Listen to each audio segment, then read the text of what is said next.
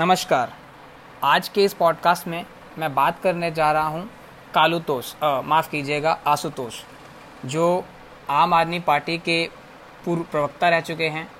इसके अलावा एक पार्ट टाइम मीडिया पर्सन भी हैं, जिनका काम बीते सात वर्षों से सिर्फ़ टीवी डिबेट में जाके रोने का है। और हाँ वो कभी कभी कुछ दिवालिये जो आज के समय में मीडिया हो चुके हैं, उनके लिए लिखने का काम भी करते हैं। वही मीडिया हाउसेस जिनके ऊपर मनी लॉन्ड्रिंग और ऐसे चार्ज लगे हैं। आप समझ ही गए होंगे अभी तक आ, मैं एनडीटीवी की बात कर रहा हूँ। और बेचारे वो एनडीटीवी वाले उनको इटली जो परिवार है उससे आजकल कुछ पैसा मिल नहीं पा रहा है। जैसे जैसे करके चला ले रहे हैं। तो खैर छोड़िए। तो अभी आशुतोष ने अभी पिछले महीने जुलाई में 30 तारीख को एनडीटीवी के लिए एक आर्टिकल लिखा था। जिस आर्टिकल को पढ़ के कोई भी पाठक ये भाप सकता है कि वो बड़े ही उत्साही और बड़े ही प्रसन्न दिखाई पड़ रहे थे। उनको बंगाली दीदी में एक पीएम नज़र आने लगा है एकदम से। भविष्य का पीएम जो 2024 में प्रधानमंत्री मोदी को हरा सकता है, परास्त कर सकता है। अब ऐसा क्यों आपको मतलब ऐसा क्यों लगेगा लगेगा या ऐसा क्यों आपको लग रहा है कि आशुतोष ने ऐसा कहा होगा? आ, इसी पे मैं बात करूँगा इस अपने पॉडकास्ट में। आशुतोष पूरे आर्टिकल में बहुत डेस्परेट लगते हैं। जैसे उनको मोदी को हराने की बहुत जल्दी है। पता नहीं जैसे मोदी ने उनका कुछ उधार ले लिया है और वापस नहीं कर रहे हैं। या या फिर ममता दीदी उनको कुछ ढेर सारे रसगुल्ला और मिष्टी दोही देने वाली हैं। इस तरीके से वो प्रसन्न दिखाई पड़ रहे हैं। तो वो कहते हैं कि will Mamata Banerjee emerge as the opposition consensus candidate for prime minister in 2024 वो आगे कहते हैं कि in her having the anti BJP parties found the leader for whom they have long been searching मतलब कि बीते सात आठ सालों से उनको कोई ऐसा कोई ऐसा नेता नहीं मिल रहा था जो मोदी को टक्कर दे सके, या जो बीजेपी को टक्कर दे सके। According to Ashutosh these are the question being ask after her first visit to Delhi in two years अब अभी हाल फ़िलहाल में ममता दीदी आई थी। और अब बड़ी बात यह है कि एकदम से ममता दीदी प्रधानमंत्री बनने मतलब प्रधानमंत्री क्यों बनने लगे इन लोगों की नज़रों में? ऐसा क्या बड़ा मतलब कारनामा कर दिया है दीदी ने? ये, अब बड़ी बात यह है कि ठीक है, बंगाल में उन्होंने चुनाव जीत लिया। तो ऐसे तो बहुत सारे राज्य हैं जहाँ पे क्षेत्रीय दल अपने चुनाव जीतते आए हैं। तो एकदम से उनको प्रधानमंत्री के रूप में देखने वाली क्या बात हो गई? खैर, आगे इस पर हम बात करेंगे। अब आशुतोष कहते हैं कि this is the indicative of the new beginning अब प्रश्न यह है कि वो किस नए बिगनिंग की बात कर रहे हैं, किस नए आरंभ की बात कर रहे हैं? जो ममता दीदी हिंदुओं का नरसंहार करते आ रही हैं दो मई के बाद से जो भी नरसंहार हुआ या जो भी सामूहिक बलात्कार हुए, इस तरह की चीज़ें हुई हैं, वो खबरों में आती रही। और बहुत सारे तो इंसिडेंट जो हैं वो कवर ही नहीं हुए मीडिया में। तो क्या वो इस नई बिगिनिंग की बात कर रहे हैं आशुतोष? इसके बाद आगे वो बात करते हैं कि since 2014 Indian democracy has been a one way affair तो इसका दोष किसको देना चाहिए आशुतोष को? पप्पू को ना? पप्पू को और उनके साथी जितने भी पॉलिटिकल पार्टीज़ हैं कि वो प्रधानमंत्री मोदी के कद के हो ही नहीं पाए। उनकी जो लोकप्रियता है, वो अपनी बना ही नहीं पाए। चाहे वो पप्पू हों, चाहे वो उनकी राजमाता हों, चाहे अन्य जो उनके सहयोगी दल हैं, वो अब आगे आगे वो कहते हैं कि opposition has been unable to take him Modi on effectively even on large scandals और और बेसिक इश्यूज़ लाइक अनएम्प्लॉयमेंट ठीक है। तो बीते सात वर्षों में आशुतोष कह रहे हैं कि जो विपक्षी दल हैं, वो मोदी को काउंटर नहीं कर पाए हैं। बड़े बड़े स्कैंडल्स पे काउंटर नहीं कर पाए हैं। तो आशुतोष को ये बात भली भांति समझनी चाहिए कि बीते सात वर्षों में अभी तक एक भी करप्शन का चार्ज इस सरकार के ऊपर नहीं लगा है। और यदि लगाने का प्रयास भी किया गया है तो पप्पू को या उनके सहयोगी दलों को मुँह की खानी पड़ी है। जैसा कि राफेल के टाइम पे इनके साथ ऐसा देखने को मिला था और सुप्रीम कोर्ट जो है वो बहुत बार फटकार लगा चुका पड़ेगा। कि ये किसी परिवारवाद की सरकार नहीं है। ये एक कर्मयोगी की सरकार है। ठीक है? तो कर्मयोगी सिर्फ़ कर्म करने में विश्वास रखता है और वो कर्म किए जा रहा है बीते सात वर्षों से। यहाँ एक बार आशुतोष के जो आ, आ, जो मालिक थे केजरीवाल जी उन्होंने भी सेंट्रल गवर्नमेंट में आ, के ऊपर भ्रष्टाचार के आरोप लगाए थे। पर उनको बाद में क्या मिला? उसका रिज़ल्ट क्या मिला 2019 में? एक अंडा एक डक ज़ीरो।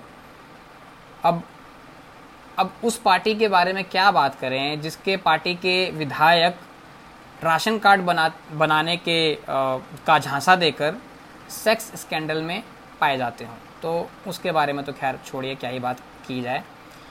अब हम अनएम्प्लॉयमेंट पे आते हैं। आशुतोष जी कहते हैं कि अनएम्प्लॉयमेंट रेट बढ़ गया है। चलिए एक बार को मान भी लेते हैं।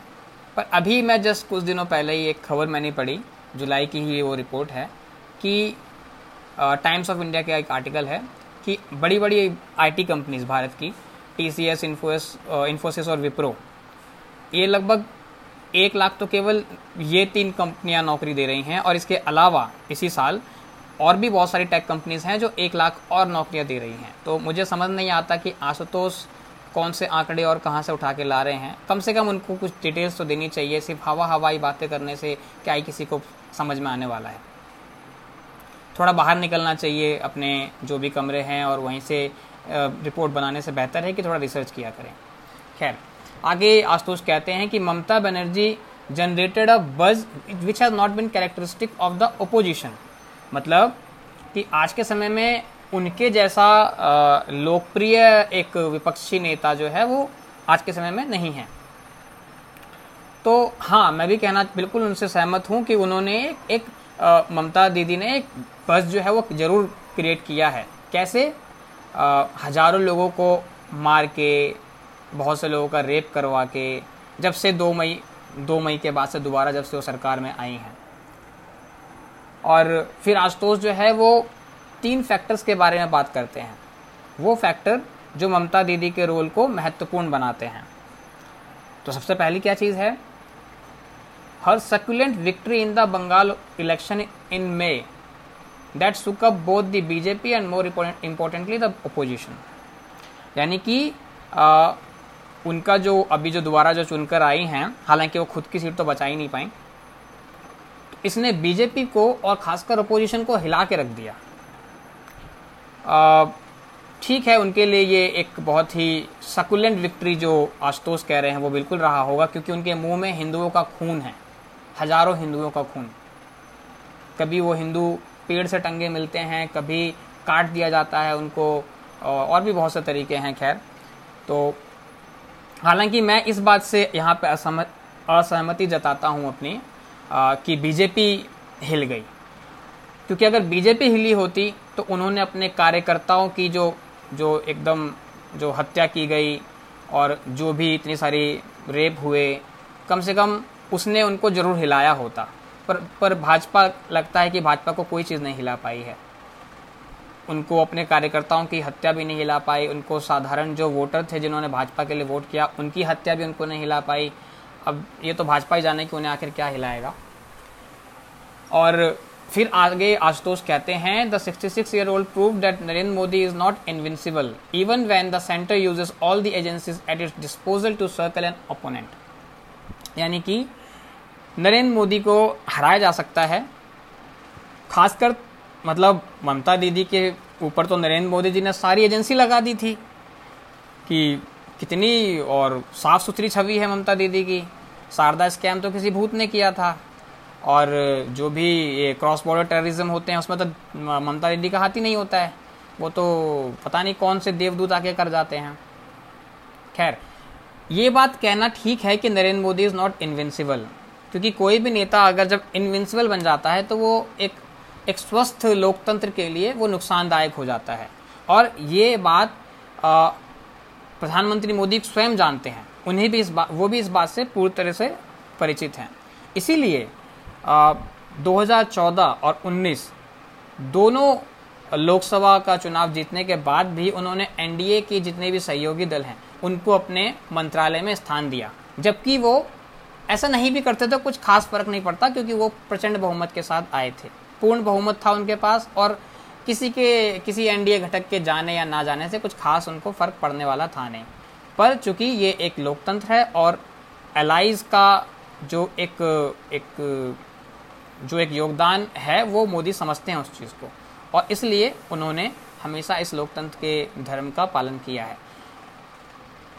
इसके बाद आगे आशुतोष कहते हैं कि Modi and Amit Shah left no stone unturn in the campaign for Bengal हाँ बिल्कुल सही कह रहे हैं वो। इसीलिए तीन सीट से सतहत्तर सीट पे पहुँच पाए, और जो कि बहुत बड़ी बात है। चौहत्तर सीट का एकदम से भारी बढ़त, ये एक बहुत बड़ी बात है। और इसी तरह जहाँ 2016 में बीजेपी के दो, दस परसेंट वोट आए थे, वो इस बार अड़तीस परसेंट वोट हुए, यानी कि लगभग 28 परसेंट का जम। ये बहुत बड़ी बात है। मुझे नहीं पता, आशुतोष खुद भी अगर अपने आप से पूछें कि लास्ट टाइम उन्होंने इतना भारी भरकम वोट स्विंग कब देखा था तो आशुतोष को खुद भी याद नहीं होगा। हाँ एक बार को वह कह सकते हैं कि उनके जो मिलॉर्ड थे कंजड़वाल माफ़ कीजिएगा, केजरीवाल उनके समय पे 25 परसेंट वोट स्विंग हुआ था पर वो वोट स्विंग भी तब हुआ था जब कांग्रेस पार्टी के मुस्लिम विधायक जो विधायक रह चुके थे या जिन जो आ, मुस्लिम वोटों में विश्वास रखते थे उन लोगों ने सरेंडर कर दिया था। उन्होंने चोरी छिपे कांग्रेस का सहयोग पूरी तरीके से आम आदमी पार्टी को दिया था क्योंकि उनका एकमात्र मकसद यही होता है कि भाजपा को हराना है क्योंकि उनको मुसलमान के वोटों से ही उनकी सारी राजनीति चमकती है। और ये भी देखा गया था कि कांग्रेस की जो डीपी जो दिल्ली प्रदेश कांग्रेस कमेटी वो पूरी तरीके से सरेंडर कर चुकी थी। उसको चुनाव लड़ने से कोई खास मतलब ही नहीं था। तो आप उसका रिज़ल्ट देख चुके हैं उनको एक भी सीट नहीं आई थी वो खाता उनका खुल खुल नहीं पाया था। तो खैर अब आगे बात करते हैं। बेसिकली एग्जिट पोल के का हवाला देकर कहते हैं कि बहुत सारे एग्जिट पोल में बीजेपी को वेस्ट बंगाल में प्रचंड बहुमत के साथ एकदम सरकार बनाते हुए दिखाया गया। तो आशुतोष को ऐसी बचकानी बातें वो करने मतलब करने करने से थोड़ा बचना चाहिए अपने आप को। उन्हें पता है कि एग्जिट पोल कैसे किया जाता है। रैंडमली किसी को पकड़ लेते हैं और फिर उससे बोलते हैं, आपने किसको दिया वोट वो कुछ भी कह सकता है। भले उसने बीजेपी को ना दिया हो, पर बोलेगा बीजेपी को दिया है। भले टीएमसी को ना दिया हो टीएमसी को दे दिया है। तो इसके, इसको एक, इसके आधार पे वो बोलें कि with the help of compromise media exit poll में तो बहुत बार ऐसी गलतियाँ हुई हैं। बीते वर्ष बिहार के चुनाव में ही लगभग सभी एग्जिट पोल ने वहाँ पे आरजेडी की सरकार बनते हुए बताया था। पर किसकी सरकार बनी? एनडीए की। इसके अलावा जब आम आदमी पार्टी की पहली बार सरकार बनी थी 2018 2013 में तो कितने लोगों ने कहा था कि बीजे, की आम आदमी पार्टी दस का आंकड़ा पार कर पाएगी? शायद एक इक्का दुक्का लोगों ने कहा था, जो कि एक तरीके से तुक्का ही कहा जा सकता था। बाकी सबने तो नकार दिया था। तो एग्जिट पोल के बारे में तो क्या ही कह सकते हैं? पंजाब पंजाब इलेक्शन में ही 2017 में आम आदमी पार्टी को एकदम प्रचंड बहुमत दी जा रही थी। लगभग सभी सभी मीडिया हाउस ने, जिनमें से कि कुछ गोदी मीडिया हाउस भी नहीं थी। आशुतोष की अगर हम माने तो बहुत से तो गोदी मीडिया तो ठीक है, भाजपा के बारे में दिखाते हैं, पर उसमें तो बहुत सारी ऐसी मीडिया थी जो आम आदमी पार्टी के समर्थक रही है। उन्होंने भी आम आदमी पार्टी के बारे में एकदम हवा बना दी थी। पर कितनी सीटें आई? वही अट्ठाईस तीस सीटें आई। तो ये बचकानी बातें अगर आसोस करेंगे तो फिर पचपन छप्पन साल के हैं और कुछ तो तजुर्बा का उनके बात करनी चाहिए ना। इसी तरह 2019 में कुछ बड़े ही क्रांतिकारी जो पत्रकार हैं, जिनकी दाढ़ी बहुत सफ़ेद काली हुई रहती है और हाथ एकदम मसलते हुए आते हैं, और बेचारे पता नहीं कहाँ हैं आज के समय में, काम भी कर पा रहे हैं नहीं कर रहे हैं। एक सौ बीस सीटें बताई थी उन्होंने। माफ़ कीजिएगा, एक सौ अड़तीस सीट। एक सौ अड़तीस सीटें बताई थी कि एनडीए को आएँगी और उन्होंने तो थर्ड फ्रंट की सरकार बना दी थी। खैर, जाने दीजिए। तो एग्ज़िट पोल पे समय ख़राब नहीं करना चाहिए आशुतोष जी को। काफ़ी काफ़ी सीनियर पत्रकार हैं वो। खैर, वो आगे बढ़ते हैं और फिर बात करते हैं कि from vulgar polarisation to personal attacks on her to the misuse of investigative agencies and constitutional institutions every trick available in the book was use and finally it matter not a jot ये आशुतोष कहते हैं, जिसके बारे में पहले बात कर चुका हूँ कि ममता दीदी को हराने के लिए तो मोदी जी ने अपने सारे संगठन, सारी सोर्सेज जो कुछ है सब लगा दिया था तो सब कुछ दाव पे लगा दिया था, जो होगा देखा जाएगा। और भाजपा को क्या मिला? बस सतहत्तर सीट। देखा जाए तो सतहत्तर सीट कहने को तो सही में कुछ भी नहीं है, पर जहाँ एक तरफा कम्युनिस्टों का राज हुआ करता था साठ सत्तर साल से। फिर उसके बाद इस्लामिक पार्टीज़ टीएमसी और खैर कम्युनिस्ट भी तो खैर इस्लामिक पार्टी कह सकते हैं। इन लोगों का दबदबा हो, वहाँ हिंदुओं ने एकजुटता दिखा के लगभग दो करोड़ हिंदुओं ने भाजपा के पक्ष में वोट दिया और उसको भी आशुतोष कहते हैं कि it matter not a jot. तो और क्या चाहते हैं आप? और क्या मैटर करेगा आपके लिए? जहाँ two point eight crore vote लगभग टीएमसी को पड़े वहाँ two point two crore vote BJP को पड़े जहाँ आज से पाँच साल पहले बीजेपी का कोई खास वजूद नहीं था बस तीन सीटें आई थी। तो अब क्या लगते हैं कि पूरा ब्रह्मांड को हिला देगी बीजेपी एक बार में? इससे ज़्यादा सीटें और क्या एक बार में ला सकते हैं? हाँ ये आ, कोई भी पार्टी हमेशा यही कहती है कि हाँ हम तो दो तिहाई बहुमत से जीत के आ रहे हैं या हम प्रचंड बहुमत से ला रहे हैं ऐसे अमित शाह ने भी कहा था। तो अमित शाह ने कहा तो उनके समर्थकों ने भी कहा। ताकि उनके उनके अंदर एक नया एक एक उत्साह जागे। और उसके ऊपर मीडिया हाउसेस ने भी अपना एग्जिट पोल करके दिखा दिया। बेसिकली आशुतोष तो के अनुसार मतलब ये नहीं ना? जो पोलराइजेशन हुआ वो जब हिंदू वोट करते हैं भाजपा के पक्ष में तो वो वल्गर बन जाता है। और वहीं जब हिंदू वोटर टीएमसी के पक्ष में वोट करते हैं तो वो एक सेकुलरिज्म बन जाता है। तो इनके लिए स्लो क्लैप ताली बजती रहनी चाहिए आस्तोष के लिए। और जहाँ तक इन्वेस्टिगेटिव एजेंसीज का मिसयूज़ की बात है तो ये तो कोई नई बात नहीं है। आ, जब जब कोई non BJP political party corruption charges से घिरी होती है तो वो बीजेपी पे सारा दोष मर देती है और बोल देती है कि सीबीआई का एनआईए का, इसका, उसका, सबका मिसयूज़ हो रहा है। तो इसमें तो कोई नई बात है नहीं। ये तो हम पिछले सात सालों से यही देख रहे हैं।